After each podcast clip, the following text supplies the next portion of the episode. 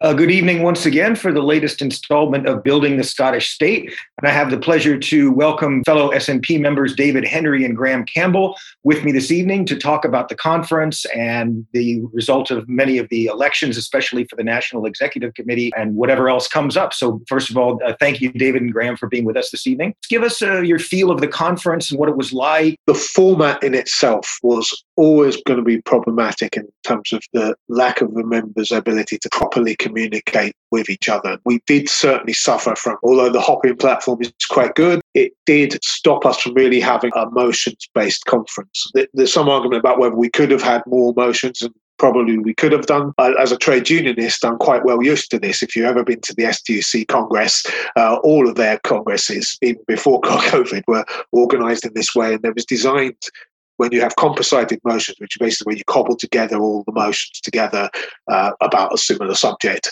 and you composite them by drafting them all together. Mm. You get a hodgepodge of stuff. You don't get a specific outcome to the way the thing is discussed. And that tends to water motions. It's a technique that tends to remove radical or off center sort of policy ideas and allows basically a sort of common denominator resolution to come through. Now, David had the opinion that these weren't constitutional, but actually that what they were, but they were just wishy washy and basically restated policy the SNP already has. In that respect, the conference arrangements committee that voted on them, normally they, they would vote for or against still they'd have an internal ballot to decide which conference resolutions would come up to be discussed. Mm. So we already have a selection process which vets things politically anyway. Instead of doing that, they decided just to cobble together these composites. So the, the six themed motions really delivered a lot of amendments which many people did put. So there were some important amendments put into the text, but it was not a satisfactory way of doing business. I hope it's the last time we have to do an online conference. Well, I think my issue, my view of it was it was not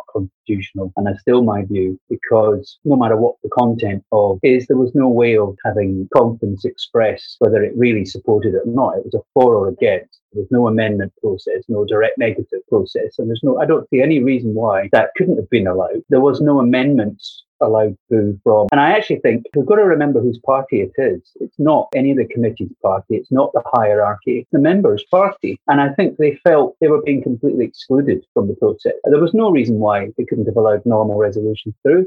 It might have been a bit more problematic and taken a bit longer, certainly. My view was, and it was actually the, the amount of extra flowery words that was added into it, which said nothing at all, delivered absolutely nothing. There was no point having that last paragraph. I mean, I'm all in favour of be of having good public discourse, but to have things like love and understanding, all this, just nonsense. Whoever did write it, and because I know there was a lot of uh, resolutions and a lot of work put in by the branches. I think it was 138 resolutions submitted, which come into just six themes. All the important ones, in my view, were excluded, and that was all the things to do with the running of the party, changing of rules, etc., the issues with the constitution. None of that was allowed. That's all been removed. And uh, I understand there was quite a few important ones that were put forward. You don't really uh, help the party or, or local democracy if you exclude the membership from the processes. And that's exactly what I think happened at the weekend. And I don't see there was any reason for it. I noticed that the chat service on the right hand side was not allowed. And I'm pretty certain that was purely just because they didn't want to see what the actual delegates had to say. It might be a bit embarrassing. So they switched it off. It wasn't available. So it was very controlled. It's not really a conference at all. It's more like just a rally.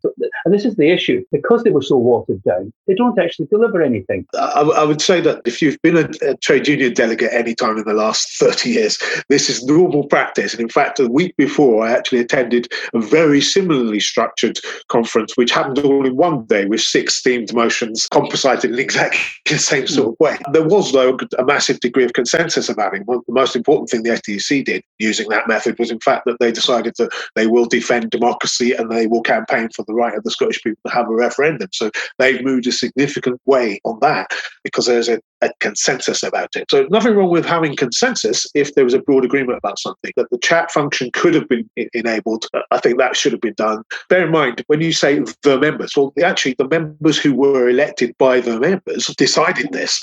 They were the ones on the conference arrangements committee who decided this format. They were the ones who put this together.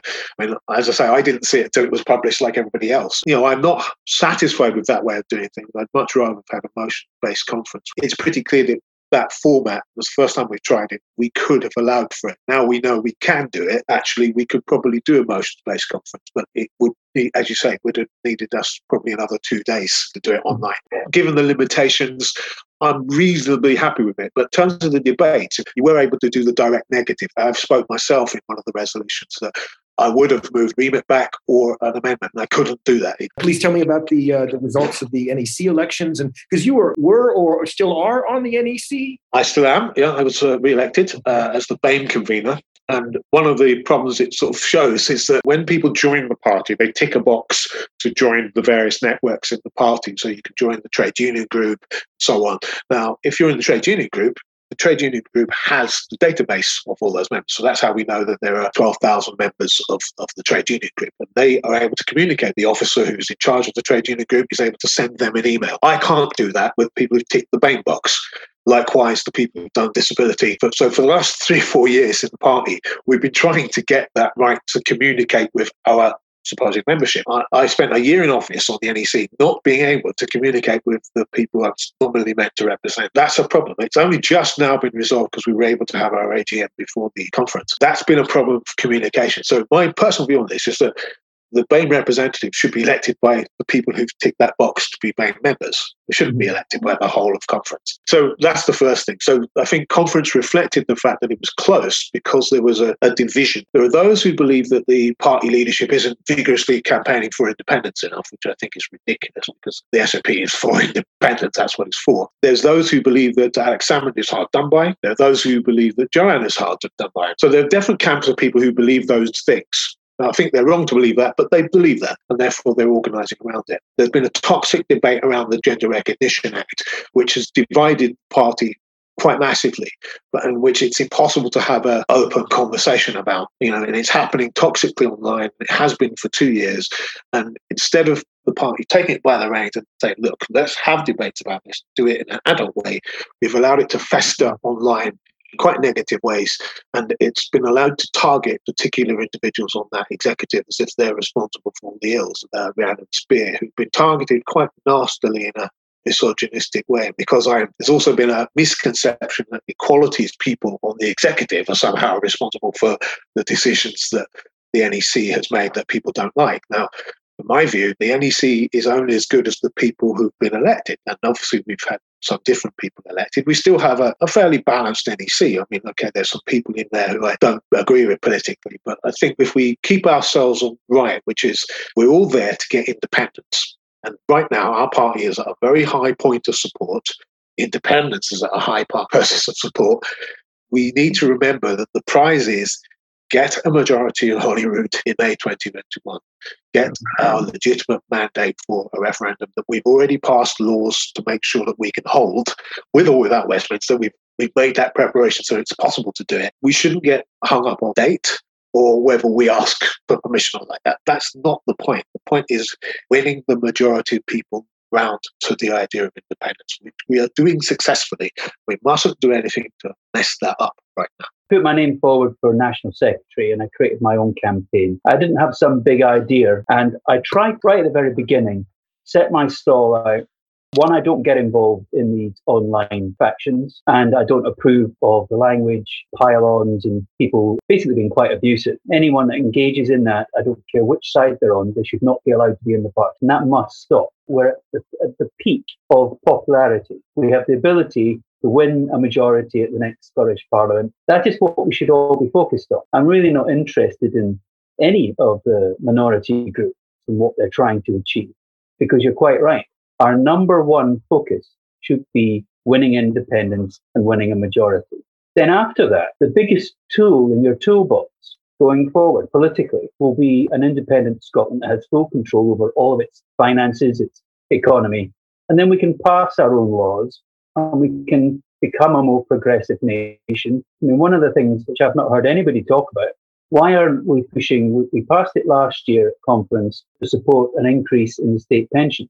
I believe that's a, a crucial thing and something we should be discussing and pushing the fact that an independent Scotland would be increasing the state pension to the European average. The UK has the worst state pension in the Western world. And we should be reminding everybody of it. Now, the next question then comes how can you afford it? Well, it's quite easy to demonstrate how you can afford it. So these are the, these are the sort of things I think we should be campaigning on and getting that message out. My, my fear is, I think actually I, I slightly disagree with Graham. I think we should be focusing on a date. My big concern is in everything in life, there's a window of opportunity. I predicted this horrible situation that we're in with Boris as a majority and being dragged out of Brexit. I also predicted that the powers would be stripped from the Scottish Parliament.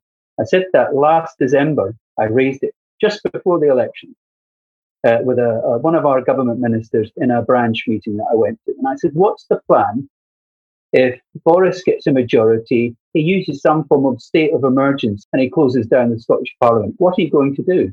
And the shocking thing was, it had never crossed anybody's mind that any such thing like that could ever happen. That tells me there's not much strategic thinking going on because you should always, I think, be ready for the, the unknown. Going back to the way the conference was run, I disagree. I think it was completely stage managed and I think it switches off the membership.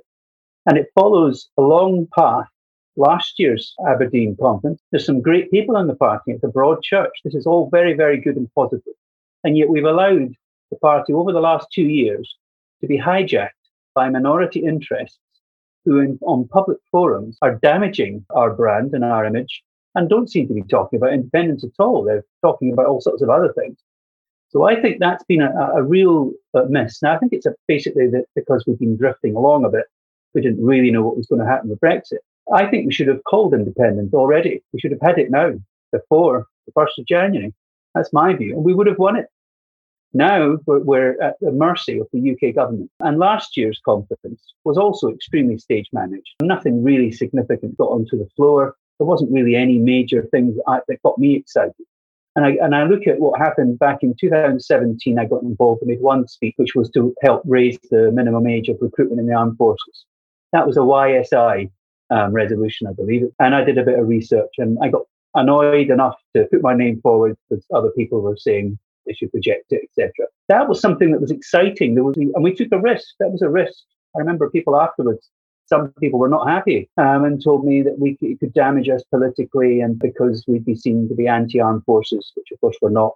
I think we need to get back to that sort of thing. I mean, I think we're getting far too timid. This idea of watering them down and mixing them all together and you end up coming out with something that doesn't really say anything.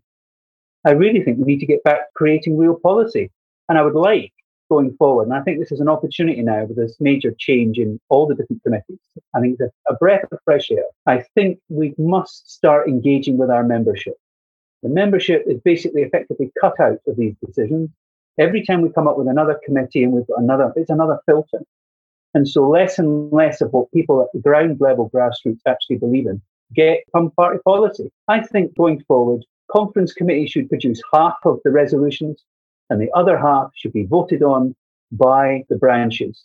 And it should be them that make the decision. Instead of it all going through a very select few hands, you can look at it 100,000 members, then down to about 250, 300 branches, then it's down to so many CAs, then it's down to the NEC's got 42 on it, your conference committee's only six or seven people. This is condensing further and further down. Every time you go down that route, less and less of what people actually want is being okay. taken up. I think we have to just look back a bit. Two years ago, we introduced a new constitution after having had a two year discussion about it to talk about the mass influx we'd had into the party post 14. Right? I only joined the party in 2016, but I've been coming to the conference since 2011. So I've seen the evolution of the party over that time. Noticing the change that's happened, of course, is the biggest change is that most of the activists in the party and grassroots are actually post 2014 members you know, like myself. So that's the biggest change. So first of all, we're more working class party for a start. If you look at who's been elected to the leadership bodies since then, it reflects the central belt and the urban areas much more. SNP used to be a very northeast of Scotland, rural dominated leadership. It's not now. That's a good thing in my view because it represents more of the mass of the people of Scotland. But the downside of it is that we got so big that we didn't have a structure that could manage uh, and involve those people. So we changed the constitution in, 20, in 2018 to allow for regional conferences and regional committee structures so the people in their local area because you know that most people can't make a party conference if it's in mm-hmm. Aberdeen, if they live in the Central Belt or in the South, uh, or if they're from Shetland, happy to come to Glasgow, you know, but they might be able to go to a regional conference. And unfortunately, COVID 19, at least last year, has stopped us being able to actually bring these structures into being so that you could go to your regional AGM, discuss policy in more detail with activists that you could see face to face. We've been prevented from bringing about the new structure that we voted for. Uh, so that's the first thing. We're lacking that because we've been unable to implement this new structure. It's not that we don't have a structure. So it's put too much pressure on the NEC to, to, to make things happen, which they can't make happen without actual meetings. Uh, we've had national assemblies, and we saw that with the, the way that the Growth Commission process was handled. We had some actually quite good National Assembly discussions. We only were listened to finally when on the currency question because activists like ourselves put opposition to the currency position and amended it, and the amendment was accepted by the leadership. So it's not true we haven't made policy. We passed the Scottish National Infrastructure Company. That started with a Common Weal idea members like myself went round to branches to argue that case. Branches supported it, and we won it overwhelmingly. Uh, so it's not true that we haven't passed really important policies that will be existing after, but we need to do more of it by making the regional structures actually work. It's not the size of the NEC that matters. Frankly, you know, I've been in Zoom meetings with 500 people. You know, it's not a problem of the size. It's a question of whether the decisions that that body has made are communicated properly out to the membership. One thing I would agree with everybody who's criticized this is that because we are in a covenant, you know, basically we, we've got essentially a silence vow. I can't tell you how different people voted on this or that other. I think political minutes of the meeting should be made available to members mm. so that you can politically judge how someone's voted. At the moment, you can't do that because there's no mm-hmm. public way of doing that. So there's certainly an agreement on the NEC that we need to be better at communicating these decisions so that people know why we have done something. A lot of misinformation has gone on, and frankly, lies have been told about what has gone on on that committee, which have misinformed the discussion about what the thing does. Uh, you know, I have to say, my frustration as an NEC member has been often our inability to actually do things. You know, there should be a specific date and time that you know the NEC is going to meet, so you can put resolutions to it or, or prepare to lobby it. You know, as a member, you should be able to do that. So that's been a frustration of mine. And so one of the key things that we asked for is to make sure there's a regular date of the meeting so that members know when it meets and a short, précis minute of the meeting that you know what decisions were made is given to members. That, that should be reported back. So that's the, the, a basic reform which would be good for communication's sake. I would expect that to happen. But in terms of the, the new people who are on it, some of the new people on it are, are going to be hard work. People have reacted to the, the, the lack of interaction between the NEC and the membership by not a constructive way. There's some people there who are not going to be conducive to uh, working together, quite frankly. And uh, it's going to be a struggle. And as for what David said about other issues, my reading of what you're saying is that there are many people in the party who think that equalities issues are somehow marginal or sidetracking from the question of independence. I don't think so, because the majority of the population come from those marginalized sections of the population. So if you want to win a majority, we have to have something that's for women. We have to have something that relates to black and, disa- and, disabled and minority groups as well. We have to have a, a prospectus on independence, which is clearly in their interest, because that's the majority of the population. I always say that about working class people. Unless there's a, an economic program which relates to working class people's interests, that's clearly right. If I vote for that, I get public services, I get universal basic income, I work for a society that's going to serve my interests that's how we get a majority. It's not either or. We can do both and we have to do both. That's not really what, what I was actually aiming at at all. My, my view on, and this is this was the Clean campaign, and uh, which was aimed at four simple things, and equality is, is central to my belief, absolutely central. I didn't sign up to the Women's Pledge, and I didn't sign to the, the trans rights lobby group either. And I didn't sign either of them for a very simple reason. Uh, one, I don't think you should be beholding to any group because if you are, or if you have signed up to anything like that, then if you're meant to be impartial uh, and you're meant to make decisions, on, for instance, on complaints, procedures, etc., people perceive you to be linked more to one than the other, then they're never going to believe that you're actually impartial. But my feeling is setting aside the different groups that are trying to achieve different things. I believe equality for all. You've touched on something which so far hasn't been made party policy. And it struck me that it's quite clear that there are barriers to entry for women and from ethnic minorities and people with disabilities. There clearly is. But there's also barriers to entry from people from lower working class, from state education rather than private education. And that's why I come back to if you look at the higher level, that we need to get equality firmly embedded that this is what we believe in and this is what we're going to do. Simple things. I heard a really good idea from, I think it's the Leith branch in Edinburgh. This is before COVID 19. And on, I think once a month on a Saturday, they had a women's political cafe morning, which also had a, an ability for them to bring young kids and they were looked after them. And the women just sat down and talked about what was the important issues of the day. And that's totally different to the way my branch, for instance, meets on a Thursday night at 7.30, usually in a hall. We had a, a woman a member. She always had to make arrangements with her husband so that she, he was going to be home to look after the kids so that she could come to our meeting.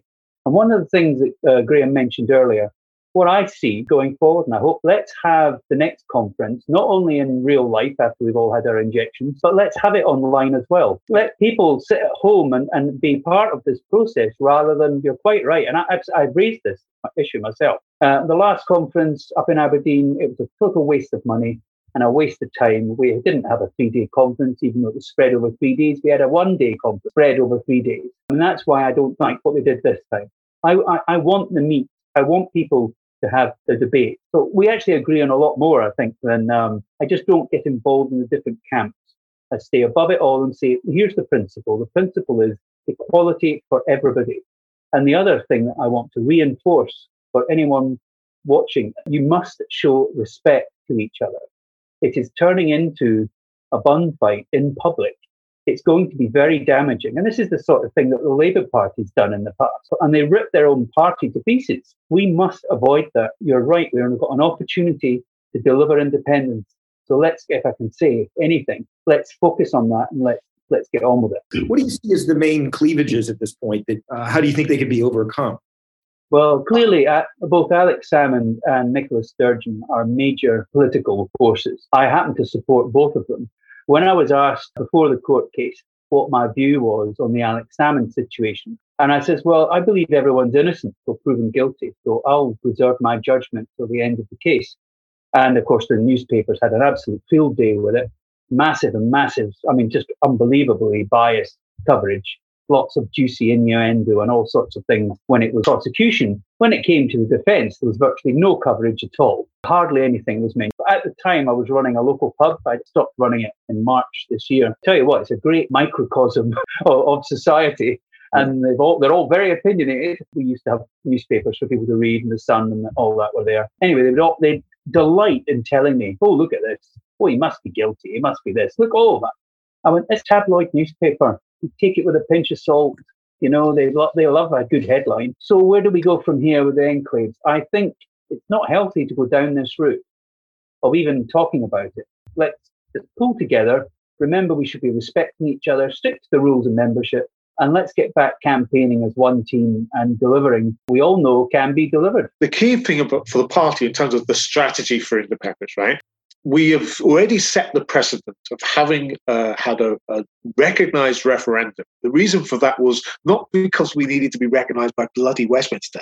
It's actually to be recognized internationally by the European nations, especially. We need to have a referendum that's legally solid in order to be recognized by them. Now, prior to Brexit happening, that was a more difficult question, but now with Brexit happening, European nations are much more likely to support our vote, regardless of how it happens, actually, I, I actually think. But the, the key point about the, the timing is that we would have had it, I believe, this autumn had we not had COVID, because that was clearly, from my understanding of the, the strategy, was the clear intent that we would have it this autumn. And indeed, the, the expression that Ian Blackford himself said, which was slightly backed off from, but he felt that it should be in autumn 2021. I think it should be in autumn 2021. After we have a mandate for it, we should just hold it in autumn 2021 because that's my preferred timing. But I wouldn't, I'm not copper fastened to that timing. Timing to me is less important than will it be recognized by our European partners? Because that's the key question. It's, it's people who get caught up on whether we should have a majority vote in Holyrood to do it, UDI. It's actually not how we declare it, it's who it's recognized by that matters. That's the point. What's their yardstick for recognizing our vote? Now, our European partners have a, a, directly vested interest. They now don't have to give a damn what Britain thinks. Uh, before they did. Now they don't have to. So they have every reason to recognize our vote, however we do it, as long as it's legal by our processes, which is why it's so important that we passed all this legislation this year to make it possible for us to control the referendum. That if that's not preparing to do this, I don't know what is. So the people who are impatient, well, look what we're actually trying to do. We're actually making it possible for us to have a legally authentic referendum, whether it's recognised by Westminster or not. Ideally, I prefer it to be recognised by Westminster for this reason only. If we saw, as in Catalonia, where no voters just didn't turn out to vote, we need one where no voters will turn up to vote and recognise the legitimacy of the vote. If we just have yes voters turning up, even if we have a majority of the electorate voting in it, if no voters don't validate our vote in the eyes of many of our potential friends and partners who might recognize it otherwise, I think if we get a recognized votes that no voters will participate in, then there will be no dispute about the result. And that's what I want. I want, if it's possible to have a legal vote which is no, not disputable, I prefer that. We're pursuing a strategy, that's plan A. Now, plan B, everybody, I can understand why what people want plan B, but in a way, we don't need to tell our enemies what our, our strategy is too overtly. That's that's just my thing. The next election could be used uh, as a plebiscite, and I've heard people say this. Yes. If there's a clear majority for the SNP and maybe the Greens and any other party for that matter, that in their manifesto their key thing is to deliver independence and that they get the clear majority of the vote, then the people have decided, and actually having a referendum is really just uh, to confirm what's already been decided. So I think there's a lot of people that seem to hold that view, and it does seem to be quite widely supported. So perhaps that's what we should be fighting on and pushing our party to put into the manifesto, which is if you vote SNP in May 2021, you have voted for independence. And if we get 60% of the vote, because we're in the polls not far from that at the moment, 58% I saw, then we voted for independence. I attended uh, an Irish politician's talk a couple of weeks ago. It was very interesting. My MP, Joanna Cherry, was speaking on it, which is how I found out about it.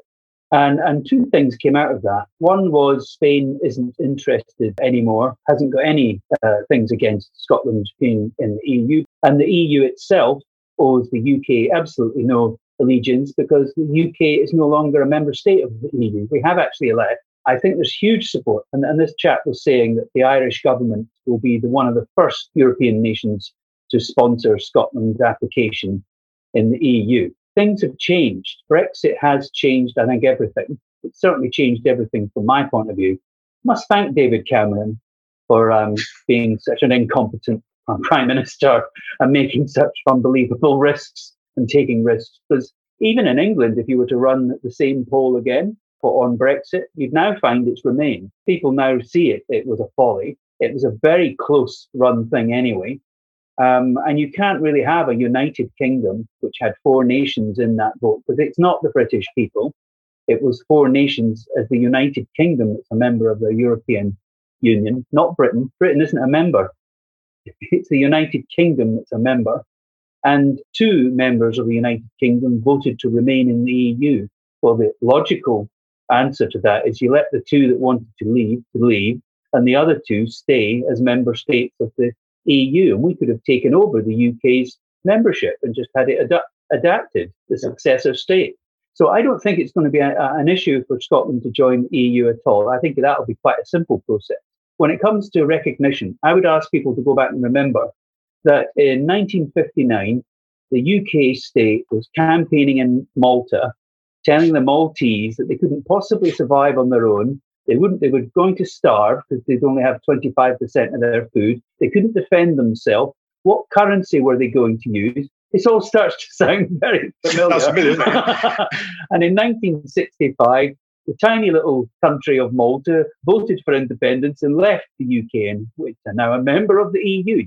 So there, and, and so if a country the size of what is it, the Isle of Wight, uh, can become an independent country and thrive in the EU, then I think you'll find a country like Scotland, which has slightly more population than Ireland, has its own oil, gas, and renewable energies, produces enough food to feed itself, and exports more than it imports, I'm pretty certain we can be a very successful member of the EU. I'm looking forward to the ferries going from Rosyth to Holland multiple times a day. That was in the resolution, David. oh well, I missed that one. it was one of the key points they spoke about. So, so actually, it was there was one useful bit of policy that you agree with. well, I, I, didn't say I dis- disagreed with him, and I got a talk. I, I got asked to speak again as a speaker again. Obviously, thought. I know what you mean, though. Yeah, yeah. You, there should have been a possibility to amend things. well, that's all I would have. I would have proposed an amendment and to make it an absolute date, and an absolute commitment, etc. And that's what I would have been proposing. So I, I don't have an issue with that. Funny enough, I've been banging on about the the ferry link because I've done a lot of travel. I used to be, live in London, and I've done a lot of travel from Dover to Calais, and I've done the Geneva Motor Show for about eight or nine years in a row. So I can give you a little insight of what Brexit Britain is going to be like starting in a couple of weeks' time. I took a whole van of stuff for the Geneva Motor Show, the biggest van you can get. Uh, I had to have a customs agent in Dover. I had to pay them fees. I had to fill out all these forms and have all these codes for every damn product that was on the van, including the sheets of pieces of wood that I was taking to help build the stand. All this all had to be listed. You have to come up with a code of what type of material that you're taking. That's fine. So you, you get all that, and then you have to go through HM customs, and you have to wait to be called in. So this takes hours, hours of time wasted. Then when you do that, you've gone through all that. Then you get your sheet. It's been stamped. You can now go into the Dover port. Now you can get onto the next ferry to get across the channel. Then when you're in France, that's all fine. Uh, you get up to Geneva. Then you've got another border. Oh God, the other border where if you don't have your paperwork uh, and you can get there at the wrong time, they close at lunchtime for two hours. Uh, they're shut on a Sunday. They're only open half a day on a Saturday. And if you get there at the wrong time and you've not got the right paperwork, you'll be stuck at the border for two days.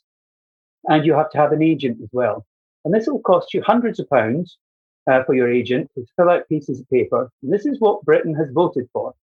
This is what Brexit means. And when I came back, this is last year, I had to wait half a day because the agent was waiting on the, their, their customs people, pay the hundreds of uh, euros in fees so I could leave the country and finally start driving back through France to get back to Dover, then to go through the same process again. Uh, so Brexit will be a disaster. Brexit is a, a massive step backwards. Scotland can do so much better. We must have our own trade routes. We must. And people talk about what about what about a hard border? Isn't that what Britain voted for? Put up borders between us and the EU. I think I don't see a problem having a border with England at all. The one thing I liked about driving across Europe is the borders are invisible in most of the countries. I've done it before. I've driven um, from London to Dover and Dover to Calais and Calais through to that usually was Dunkirk. So a bit of France, then Belgium, then a little bit of Holland, and then Germany, and then all the way back again, all in one day to get a contract signed in case the courier lost it. So it was, it was very important.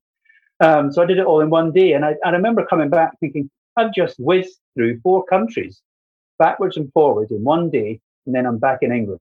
And guess where the border was that I had to go to customs? It was in England. They wanted to, they wanted to check what, where had I been, what had I been doing, and I said, what, what's in the folder? And I went, well, it's a contract. They wanted to see the contract. Went, You're not really allowed to do this. You know that, don't you? Uh, but anyway, there you go. That's what. It, was. oh, right. Um, and, and I had a tiny little car on hire, the smallest car you can get, a Citroen C1 thing. And they said, Have you got any hidden passengers? Which I couldn't stop laughing. I went, Well, if you can find somewhere to hide someone in this tiny little car, go ahead. Have a look. Just all of them to put them in the gas. well, uh, yeah, unless you can, unless they're holding underneath the car. There's there was not a boot. There's nothing. It was just ridiculous. Anyway, I've diverged a little, but Brexit Britain, I must thank Boris, I must thank Nigel Farage for their narrow mindedness because Scotland Scotland voted against what they've done. We don't have to put up with it, and we're leaving, and we're rejoining the, the world. And I tell you what, that's the other thing I think that's changed massively. Um, we've now got rid of Trump. My God, thank God. However, 70 million people voted for him. And there's a warning. And I tell you what, it brings me back to my little campaign respect, uh, equality for all, it's extremely important that the tone of debate in public is set from the people at the top. And so we might have disagreements in certain things, and, and that, that certainly does happen. I don't have the same priorities as some other people.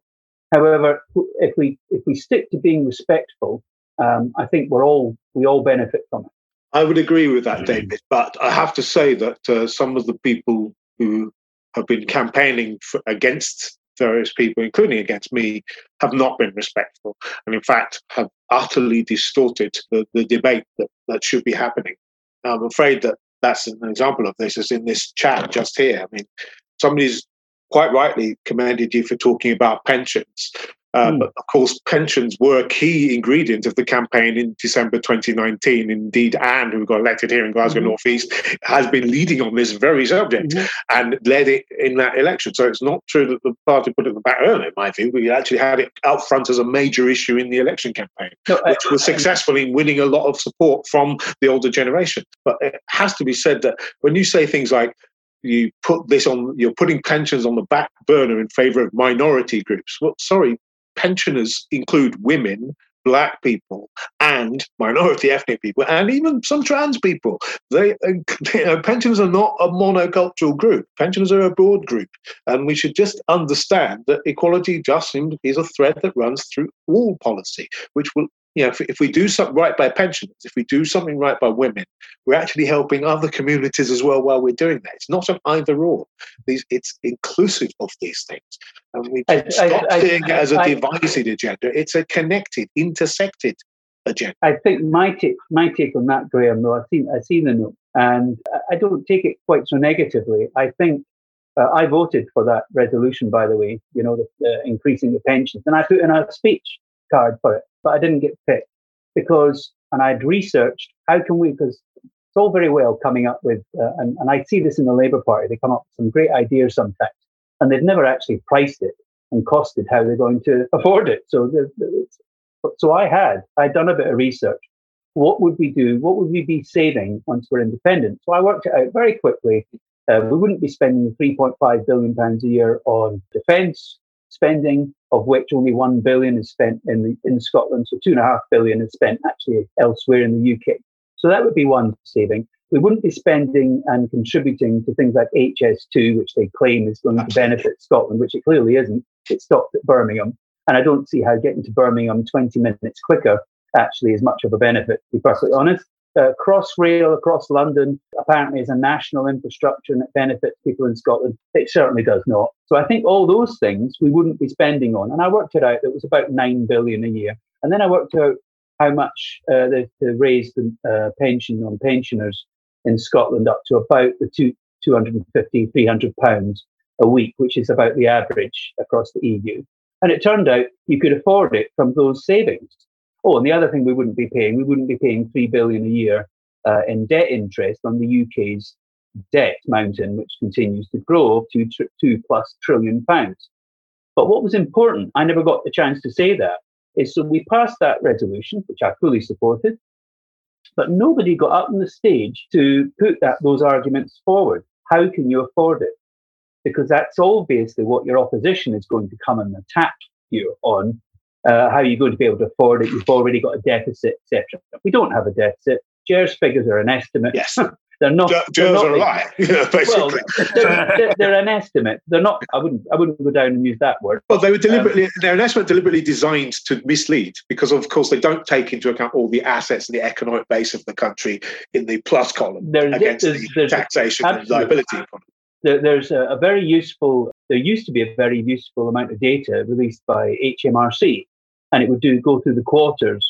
So there was a quarterly import export, basically GDP, but import export uh, data was produced every quarter, and it was detailed for the whole of the UK and the different regions, etc. And Scotland, every single time, exports more than it imports. And I'm uh, I can read a set of accounts. I'm not an accountant, but if somebody's selling more than they're buying, then they're, they're making a surplus. Scotland makes a profit.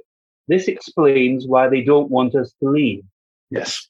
We are the third richest region of the UK after London and the Southeast. Of course, they don't want us to go. Yeah. I don't take uh, that on board saying it's that negative about that. I, I, that's, that was the point I wanted to make.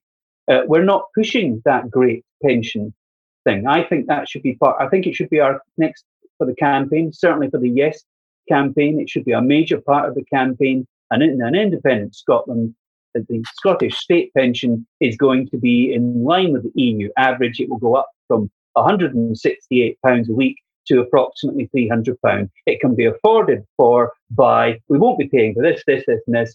Here's the numbers. Really simple message. Anyone can understand that. I, I, I take what, what the person was saying there. That we're not pushing it. Yes, we've passed it. Yes, it's policy, but we're not selling it to anybody. Well, I, am certainly sure that it will be a major element because obviously last time we lost the referendum because a significant mm. majority mm. of pensioner age people did not vote for us.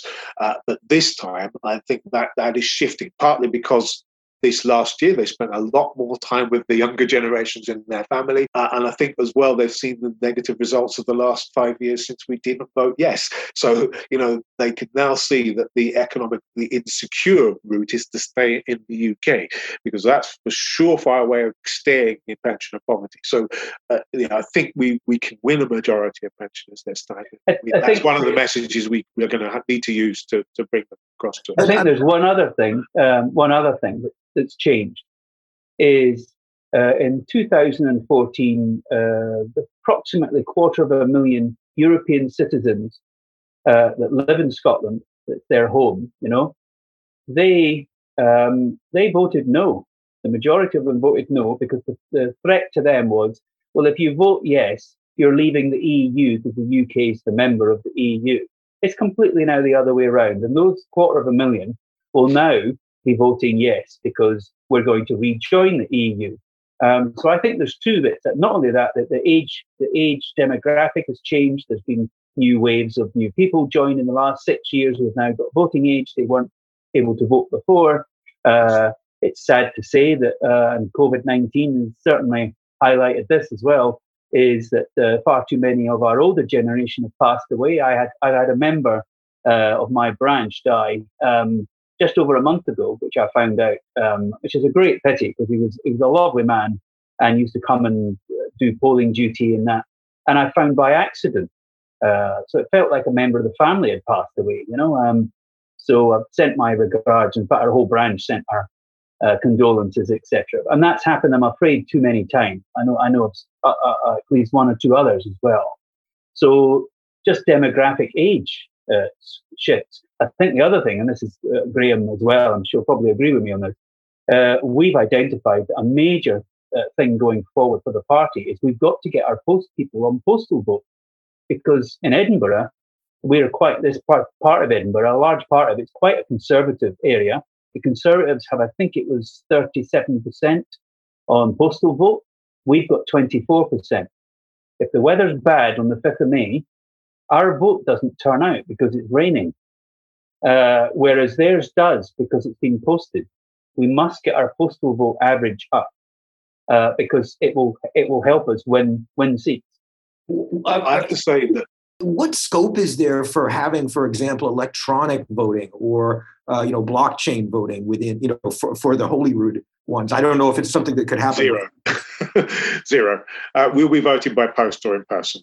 Um, COVID restrictions, if we have another outbreak, then it's possible it will be all uh, posted. And so David's quite right. We're going to also have to probably have a massive campaign uh, to to register people to vote. Because yeah. the other thing as well is that the, I know Edinburgh well enough to know that actually the, the areas like yours where there's be part the constituency where the turnout is ridiculously low, but the support yeah. for the SNP who turn out um, Seventy percent means we win the vote, but it's yeah. too many, many people are not registered to vote. So we're going to have to mass register people to vote in the first place, and that's particularly true of BAME communities because many people from EU or from Africa or Asia don't know that they can vote in the yep. election.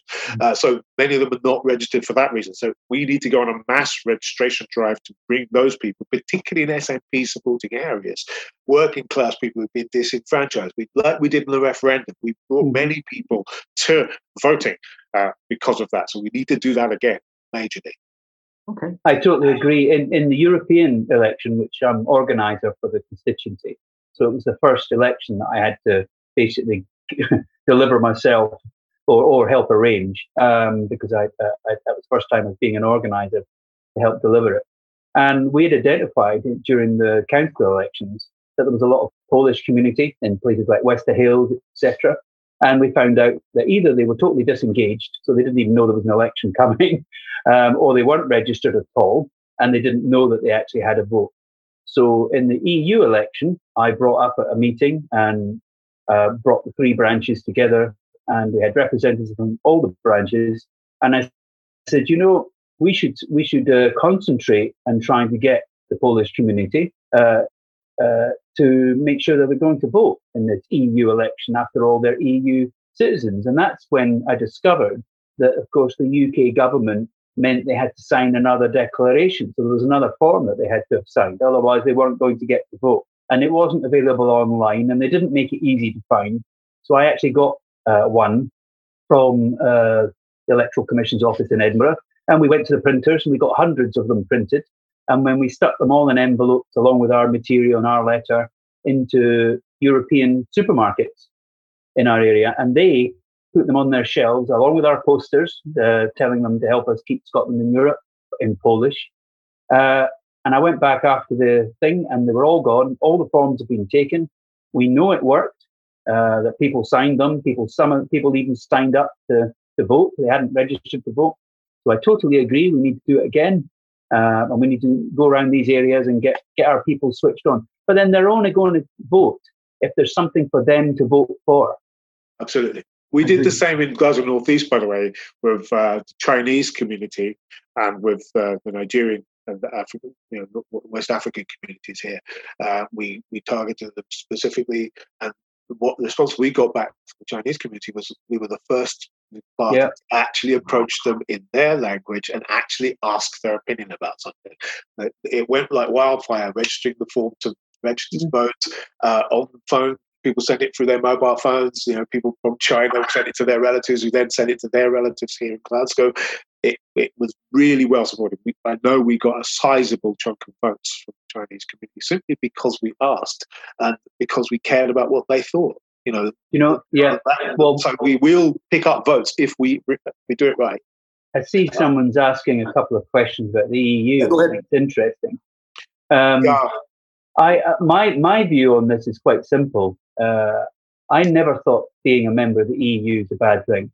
In fact, I, do, I raised with somebody EU Directive 2003 stroke 88, I think it is, otherwise known as the Working, working Time Directive. Yes. So everybody goes on about, oh, it's it's great for big business and it's about, you know, well, it is. It is. Uh, it does have many advantages for big businesses, you know, single market, uh, removing tariffs, removing trade barriers, etc. Um, so yes, it does. However, it's also uh, has huge benefits for consumers. Uh, when it came to air travel, we're much cheaper. Uh, uh roaming costs on mobile phones. I mean, you know, the only the only country that was uh, uh, campaigning against the EU ending the roaming costs. Oh yes, the United Kingdom, the same country that also argued against the Working Time, time Directive. The United Kingdom we we never seem to want the social benefits to our consumers. Um, and that was because I believe Vodafone is one of the main contributors to the Conservative Party, and they were they were campaigning not to bring this in because it's very profitable to charge people a thousand pounds for some data when you go across Europe. You forgot to switch off your mobile data button. Um, so I just wish people would understand that. And the difference with the guys, the person who's asked, um, on whether it should be uh, EFTA or the EU. Well, EFTA members still have to pay large sums of money to be a member of this single market. They still have to take nearly all the rules, so but they have no say in the rules. So why would you pay, still carry on paying into what is effectively EU, but not have any say in it? Um, so I don't, I don't, I, I, think we should be in the EU. I think we should put a positive case forward, and we should campaign on it. And if people vote for it, then the people have had a, uh, an input. I think I, I'm really pleasantly surprised that I agree a lot more with you than I thought I was going to. Actually, uh, I would agree with the case you made earlier for us taking up successor uh, state status as the member of, of the EU because uh, we already are in regulatory alignment. We already have access to the market today. We won't have after 1st of January. But you know, we, we are, to all intents and purposes, the British member state, and we should essentially take their seat. That would be the cleanest way of doing this. I would like to see the government apply for uh, collective uh, citizen rights, because obviously this is a question of the, the, the, European Court of Human Rights that usually deals with individual rights. I'm, I'm told by various lawyers on both sides of this argument that no, you can't have collective rights as a nation to your treaty rights under the EU, uh, you know, Amsterdam Treaty. I think maybe it should be tested in the courts. I, would like to see our government go to the European Court to test whether the Scottish people have treaty rights, having voted to remain in the European Union. I'd like to see that tested. But in terms of the EFTA thing, if we are outside when we are independent, when we have voted for independence, and we're in a transition period away from the UK, uh, and we have the right to join EFTA, I would do it as a holding position. But I would also have a referendum to rejoin the EU if, if it proves that we can't just seamlessly rejoin.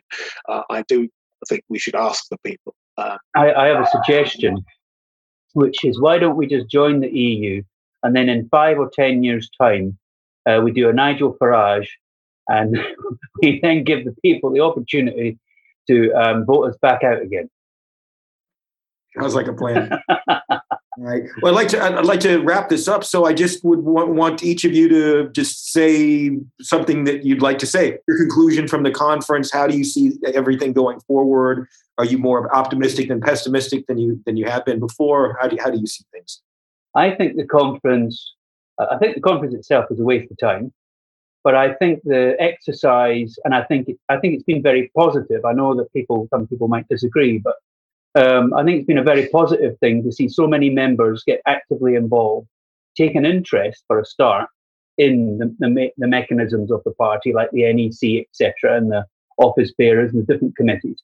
So um, I'm very optimistic that uh, we're now in a better position than we were before, because I did feel that the NEC was malfunctioning before. Um, and I totally agree with one thing that Graham said.